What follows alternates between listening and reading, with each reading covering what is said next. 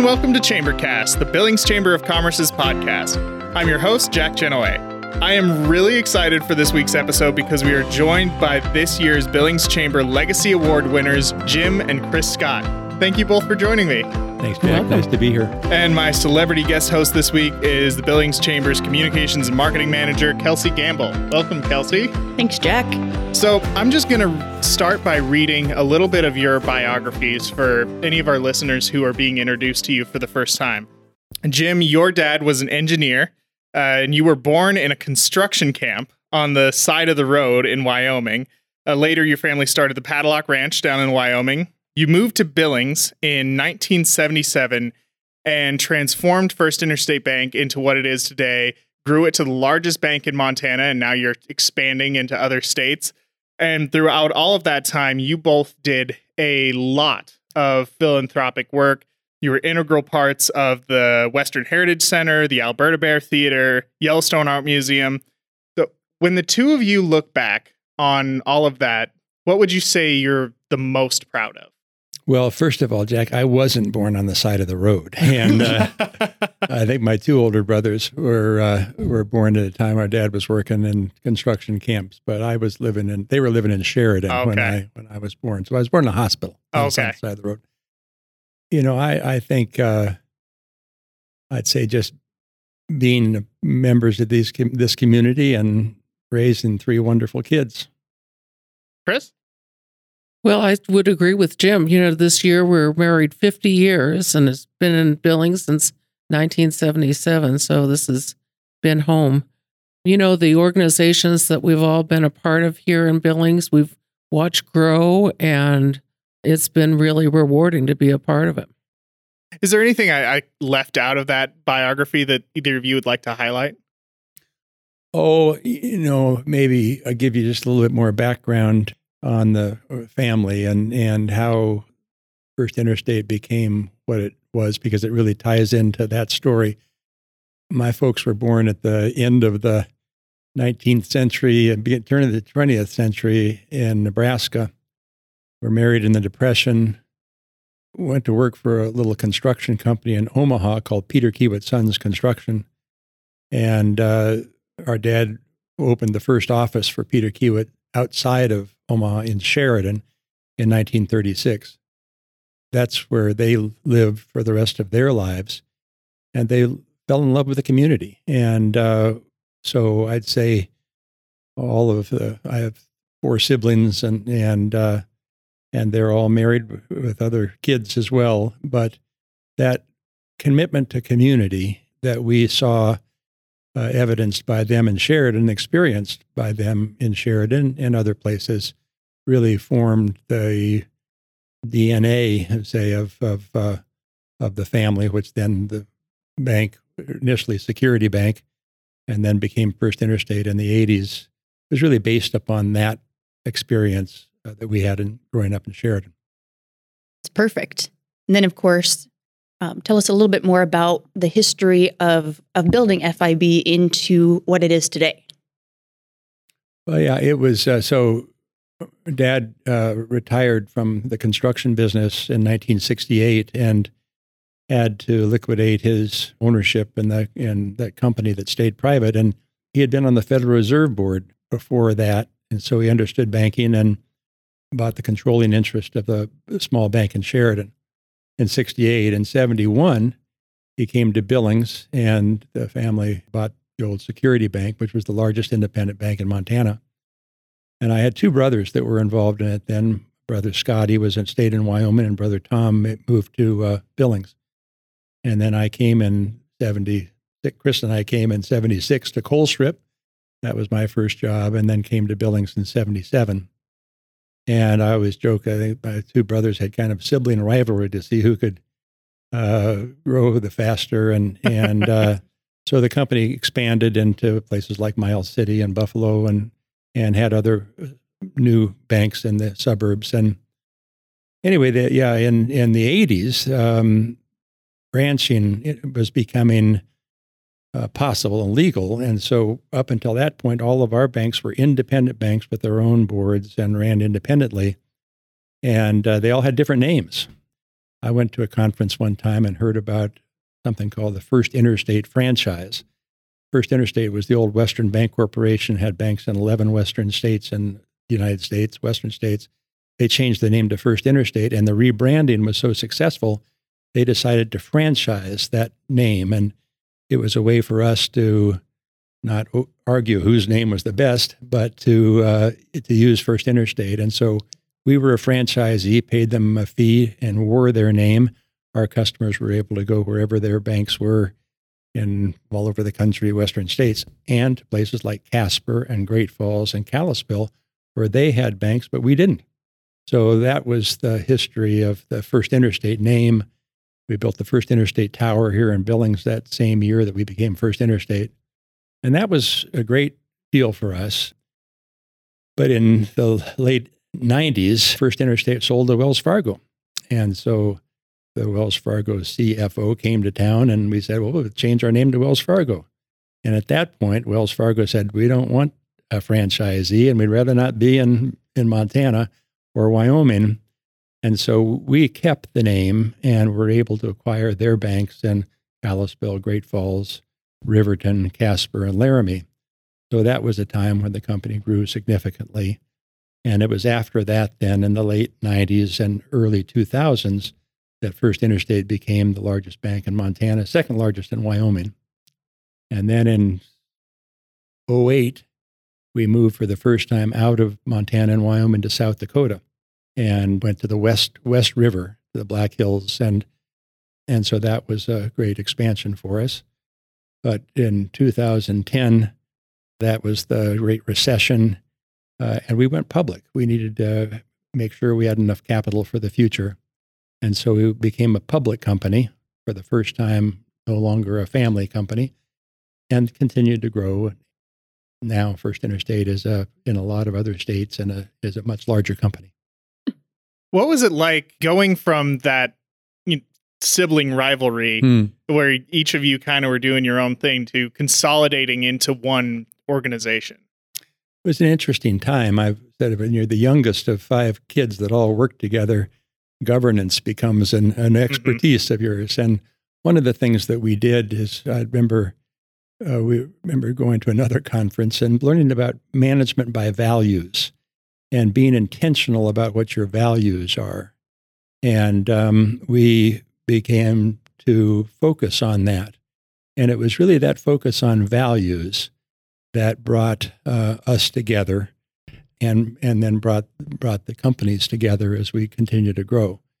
And so we, we really became a values based family. We were always were, but I think we were intentional about those values mm-hmm. and then became a values based company.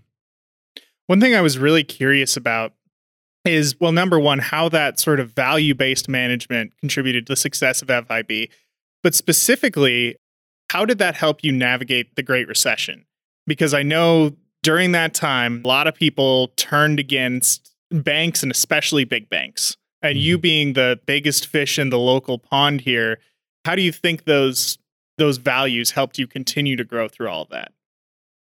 Well, I think uh, focus on on our people, focus on our customers and, and the communities, but importantly on the long term.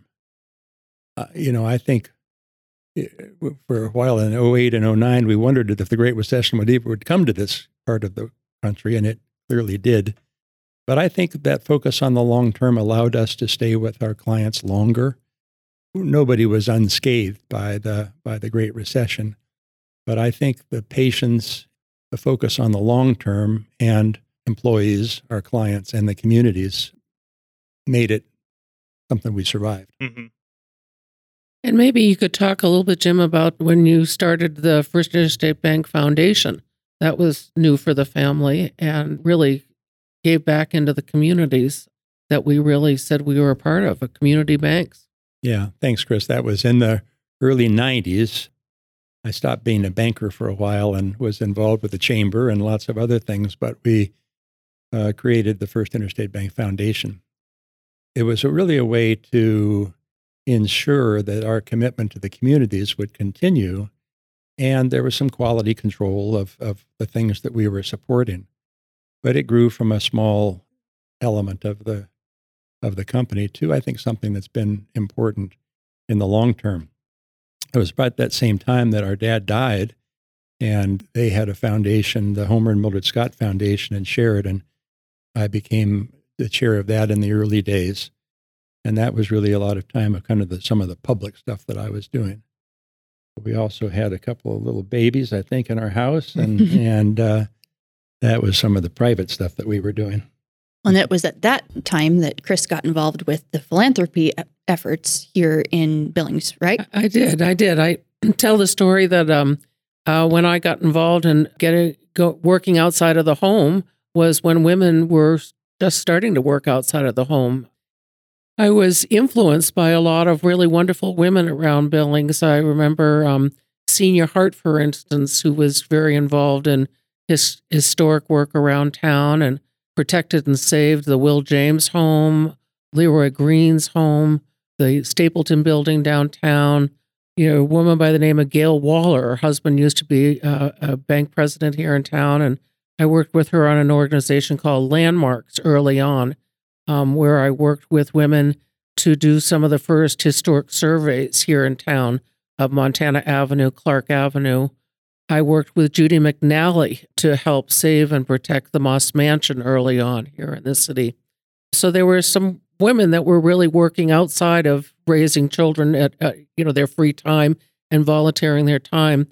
You know, the early on, I got involved in in um, volunteering at the Yellowstone Art Center. It was called then, um, and then eventually went on the board and and um, worked during the transformation from the art center to the art museum.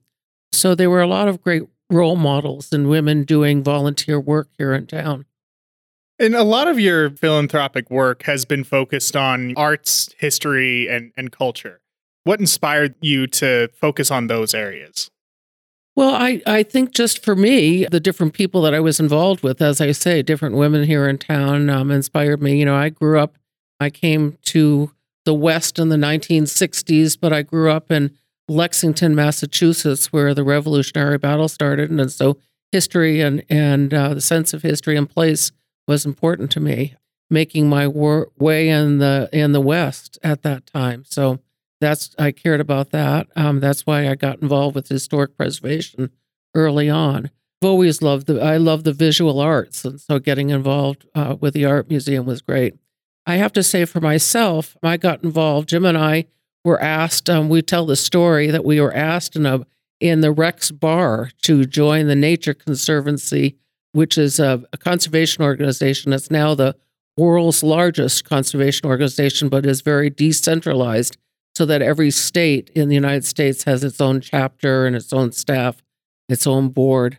For 20 years, I worked for them on their board. Then at 2000, I think I went on their national fiduciary board and then served on their board in Argentina and California. So it was an organization that I cared a lot about and cared about open space conservation. Got to meet some great scientists, learned how to do bird watching. So that those are the kind of things that we've enjoyed doing. We are going to pause for a brief moment to thank our sponsor for this episode. I've been reminded that uh, the sponsor of this program and the sponsor of even the the chamber dinner uh, event the other night is Payne West Insurance, and I want to put in a plug for them, but in particular for Terry Payne, uh, who happens to live in Missoula. But if you're looking for award winners, uh, he's been an inspiration for me, and was on our board for a long time, and, and he's he has done more for this state than most people know. They really are a great company to work with, as you will hear from these satisfied Payne West customers. Hi, we're Courtney and John McKee, and we're the owners of Headframe Spirits in Butte, America. Interestingly, Payne West wasn't our first uh, insurance company. What mattered most to us was a relationship with any of our professional service providers where we get to treat each other like we're on the same team, who counsel us, who advise us. And that's what we found when we talked to Payne West. So you both directly still directly involved with the foundation? FIB Foundation? Well, Jim is. I'm on, I, I, I'm not. I'm on, I'm on the board, yeah. And uh, I'd say that we have a small foundation that we work uh, with with our with our daughter primarily. We can talk about that. That works largely on the Crow and Northern Cheyenne Reservation. Along the way, I'd, I'd say I was involved in the arts to some extent. One of my favorite times was working with great friends on the Alberta Bair, what the Fox Theater turning that into what's now the Alberta Bair. But it, but but at the same time, I was that was when I was involved with the chamber and did a lot of economic development work.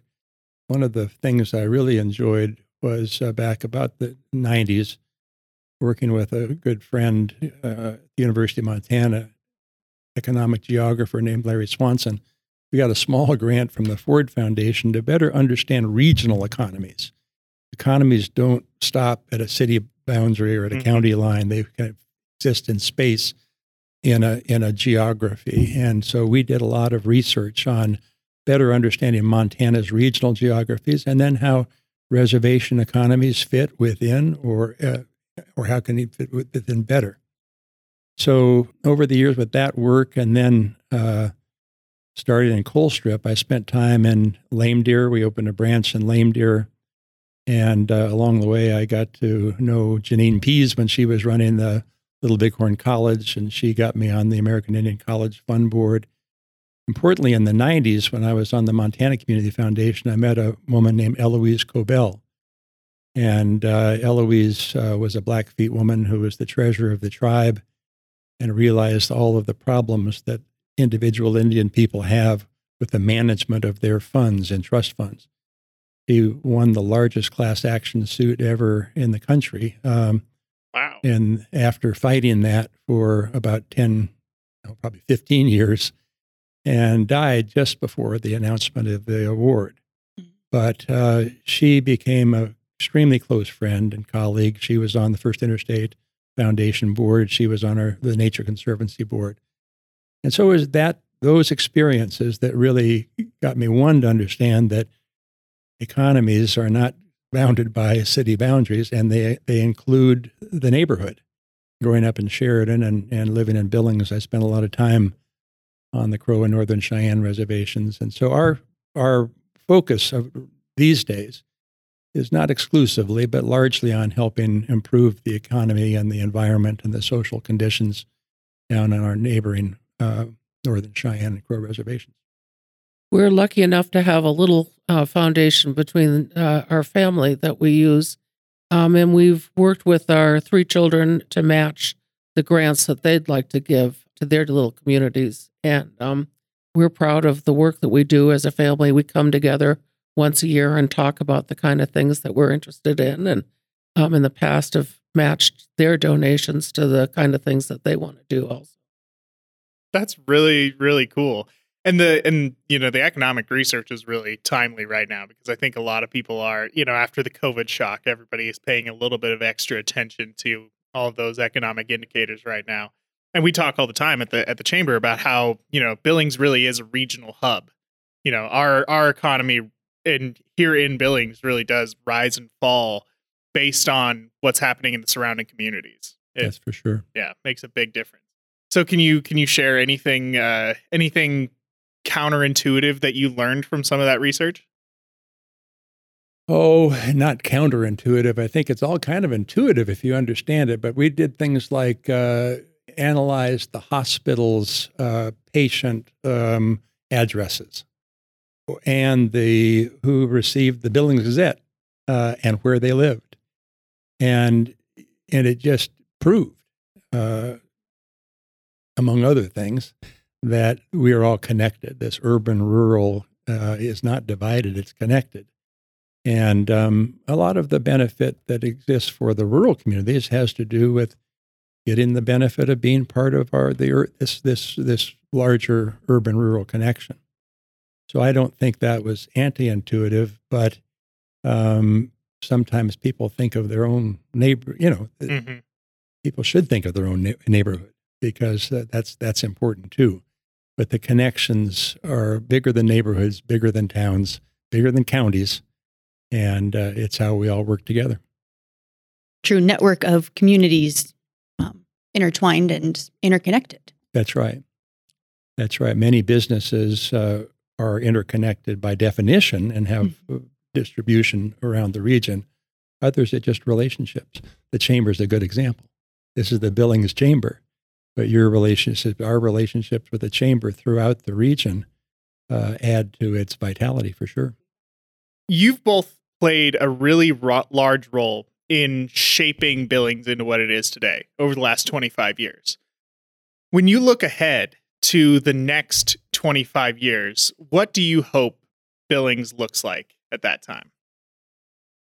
I hope that we will work at, first of all, dealing with issues around climate change. For me, that's really important. And so, does that mean that we all figure out how to maybe walk more, use public transportation, EV cars?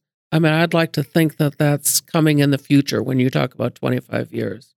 I care a lot about open space and biodiversity and being able to do infill of building in in the city in places that uh, reuse old buildings and you know keeping keeping the profile of the rims open and able to be able to walk on them utilizing the river in a healthy way i think important to the city of Billings um, so that people can enjoy being down by Riverfront Park, et cetera. So in 25 years, I'd like to see those kind of things happen here in the city. I also um, know that that means that a lot, they say that a lot more people are going to be moving into cities instead of living in rural rural parts of the United States. So how do we build our cities to be more resilient for people? I guess is the message. I could not agree more. You're singing my tune. Good. I, good. well, I won't disagree with any of that. I, would say um, things get more complicated. You read the paper every day of the challenges that we're having in this community and and even larger.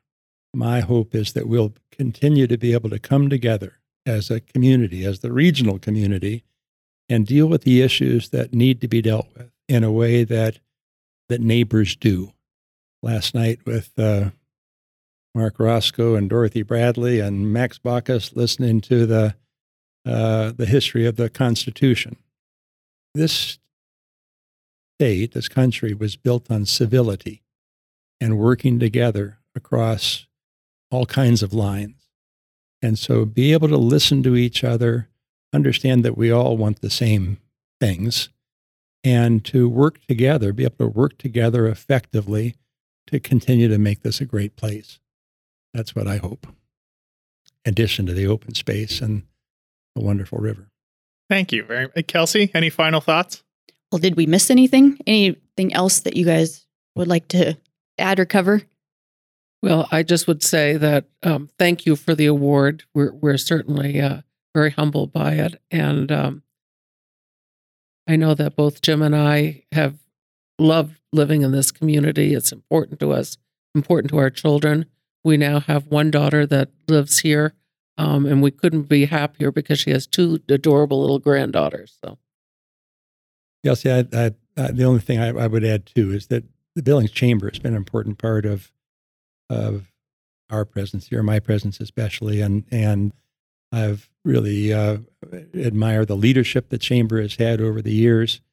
Thank you again. Thank you for this award, and it will add to our good memories of being associated with the Chamber of Commerce of Billings. Thank you very much. You guys are truly leaving a legacy and leading it at the same time. so, before we let you go, we have a little tradition to end every episode. We ask what we call the Rorschach questions. I'm going to hold up an ink blot in the form of a question, and I'll ask for your first response. And Kelsey, if you think of it, of another question, please feel free to jump in. Do we do it each each yep. one? Okay. Yep. So you talked a lot about how important uh, your children have been in your lives. What's something that each of you have learned from your kids? We taught them everything they know. I learned anything from that. No. Well, the first thing that comes to my mind is is certainly uh, uh, sort of the social stuff. Uh, what's what's cool, what's happening, the Hot 100 list. Um, they, they they keep us sort of grounded in what what what's important. So you've uh, you've been important community leaders, but everybody has to see some other examples of of different places to get some inspiration. What's a community you've traveled to that you really drew inspiration from?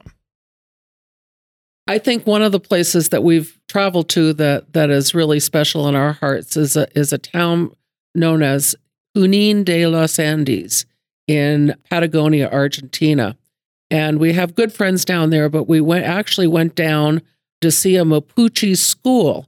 Um, we had a connection between a, a, fellow who was an Ashoka fellow who had come to the United States and um, was working with the Mapuche Indians down in um, Patagonia, Argentina.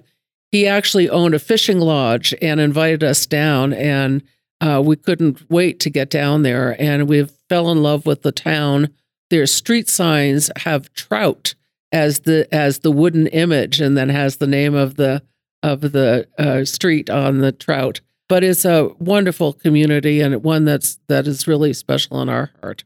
It's been wonderful to watch that little town Junín grow through the years. We've been lucky enough to go down there for the last 20 years. I think that it it re- responds to us because we love to go fly fishing to actually watch the community grow down there and watch watch the local natives become guides and and it sort of is familiar of what's happened here in Montana where a lot of local kids have turned into fishing guides. Jim, is there a different oh, one? I can't say? add much, but I, I, would say something. I, will say uh, I'm really uh, inspired these days by what's happening on the Crow Reservation, and uh, I'd have to say the Crow Agency. There's some neat things that are happening, and uh, there's an organization down there called Plenty Doors that's a CDFI, and they've just been a part of this coalition of CDFIs that have got some support. They're going to be able to build in. They're uh, doing economic education, entrepreneurial education. So locally, I'd have to say the trajectory that I see happening down there is inspiring. Kelsey, you have a question that pops into your mind? Well, as busy working professionals and those that are, you know, so heavily involved in our community, um, what do you guys like to do the most to relax or have fun? Well, we both enjoy bird watching. Oh. Uh, our kids used to laugh at us because we'd be in the car and we'd go, oh, and then they say, well, what what's going on? And we had just seen a hawk of some sort. Um, but we both enjoy doing that, and we've been lucky enough to do that all over the world. Um, uh, I think that both of us just enjoy being with our grandchildren too. That's a lot of fun for us. That's something that's just happened in the last couple of years. Chris mentioned the trout down in Argentina. I'd have to say that uh, we both loved uh, be on the river and and uh, and catch and release trout. Fishing's a great pastime, a good way to relax and unplug a little bit from our technology and daily lives. Thank you both very much for joining us today. This has been fantastic. Thank you.